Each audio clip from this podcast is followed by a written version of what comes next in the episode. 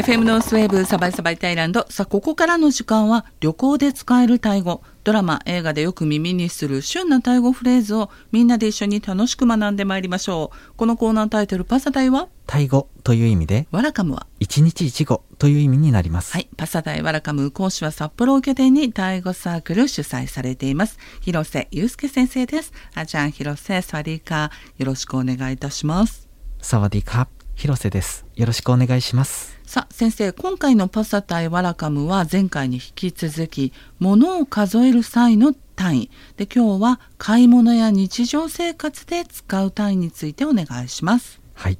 日本語にも1個、1本、1冊など物によって数え方の単位が決まっていますが、タイ語も同じように物ごとに数える単位が決まっています。はい、タイ語の文法ではこれらを類別詞あるいは助数詞というふうに分類します。うん、今回は買い物や日常生活で使う単位、類別詞のことですね。こちらを覚えていきましょう。はい、このパサタイワラカムも会議を重ねてまいりますと、バックナンバーと連動した内容になってきましたので、今日初めてこの番組を聞いた、このタイ語コーナー聞いたという方は、ぜひ各種ポッドキャストで配信中の、この番組サバイサバイタイランドのポッドキャストをパサタイワラカム合わせてお聞きください。詳しくはノースウェーブのホームページより、この番組サバイサバイタイランドのブログご覧ください。前回の復習になりますが、数え方の単位の使い方は数字プラス単位、この順番になりまして、日本語と同じです。うん、ではまずは1個、2個、3個など個数を表す単位からです。はい、これはタイ語でこのように言います。アン、はいはい、じゃあ例えばお菓子やケーキ、パンを5個だとタイ語の数字5、ハーにアンでハーアン。はい、合ってます。じゃあこのお菓子を5個くださいという場合は、くださいという意味のあを頭につけて、はい、このお菓子という意味のカノムニーで、あをカノムニーハーアン、大丈夫でしょうか。はい、はい、これで完璧ですね。はい、あをカノムニーハーアン、ハーアン、はい、このお菓子5個くださいということになります。うん、今私はこのお菓子をカノムニーと言いましたけれども、例えばこの部分を省いて、もうシンプルに欲しいものを指さして、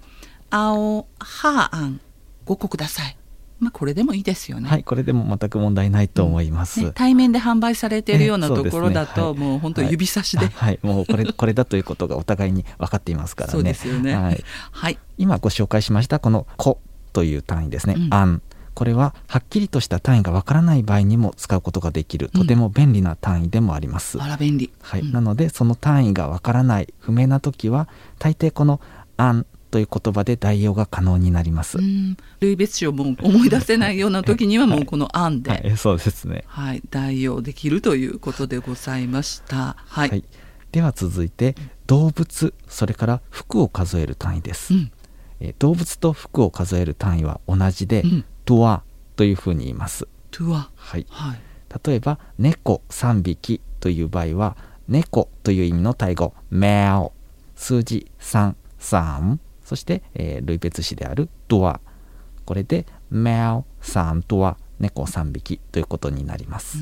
猫10匹ならメオシットア、はい、そうですね。メオシットアですね。はい、このようになります。はい、猫はメオ、ちなみにタイ語で猫の鳴き声はミャオミャオということになっていますね。動物の鳴き声がやっぱり各国ごとに違っていて、はい、これもまた面白いものがありますよね。はい、すごく面白いと思います。はいはい、そして服です。日本語だと1着2着あるいは1枚2枚というふうになりますが、タイ語では動物を数える単位と同じドアを使います。例えば T シャツ1着であれば、 T シャツのことをタイ語ではスアユーというふうに言いますので、スアユー、はいはい、スアユーヌンドア、 T シャツ2枚ならスアユーソンドアというふうになります。これ動物を数える単位と、はい、洋服を数える単位が一緒、はいっていうのも面白いですよね。はい、そうですね、非常に面白いと思いますね。はいはい、深くは掘り下げないようにします。はい旅行者が使う単位としてはやはり食事の際が多いかと思うんですが、例えばお皿、コップ、お箸、スプーンやフォーク、そういったものの数え方単位はどのようになるでしょうか。はい、まずお皿とコップに関しては数え方同じになりまして、はい、これは倍、こういう風になります。倍、はいはい、なのでお皿2枚であれば3倍、うん、グラス3つであれば3倍というふうになります、うん、はい。まあ、おそらくお食事の際に取り皿だったりとかビールをみんなでね飲むような時とかにグラス足りないなんていう時にはこれ使うことが多くなるでしょうかね。あ、そうですよね、はいはい。それからナイフとフォーク、うん、お箸など1名分がセットとなる場合、はい、また同じ単位なので合わせて紹介するのですけれども、靴であるとか靴下、手袋など2つ揃って1組、こういうふうになる場合は空という単位になります。空、はい、うん、例えばお箸一膳だとお箸という意味のタイ語タッキヤ、そして数字の1ヌン空、これで全体としてタッキヤヌン空でお箸一膳、うん、同じように靴下一足であれば靴下というタイ語トゥンタオ、そして数字の1ヌン、そして類別詞の空トゥンタオヌンコウ、これで靴下が一足ということになります、うん、もしもですよ、はい、もしもこれまで教えていただいたそれぞれの単位をうっかり忘れてしまった場合は、一番最初に教えてもらった単位がわからないときに代用できるアンでも大丈夫でしょうか。はい、それで大丈夫です、はい、もう私案しか使えないかもしれないですね、もう一回ちゃんと聞き直します、はい、あとそうですね、タイ国内のアトラクション施設、まあ、世界遺産の歴史公園だったりとかワットポーエメラルド寺院、チケットを買わなければいけないところ、チケットの単位何枚、枚ですね、はい、これ教えていただいていいでしょうか。はい、これなのですけれども、うん、単位はですね、先ほどのお皿やコップと同じで倍を使います。倍、はい、例えばアトラクションの施設のチケット、大人何枚、子供何枚であるとか、うん、大人何人、子供何人というふうに窓口で使えることになると思いますので、はい、これも先週ご紹介した人数を表す単位、うん、コンを使いまして、大人という意味のタイ語プーヤイ、うん、そして、プラス人数ですね。例えば大人2人であればプーヤイソンコン、あるいは大人2枚という意味でプーヤイソンバイ、こういうふうになります、はい、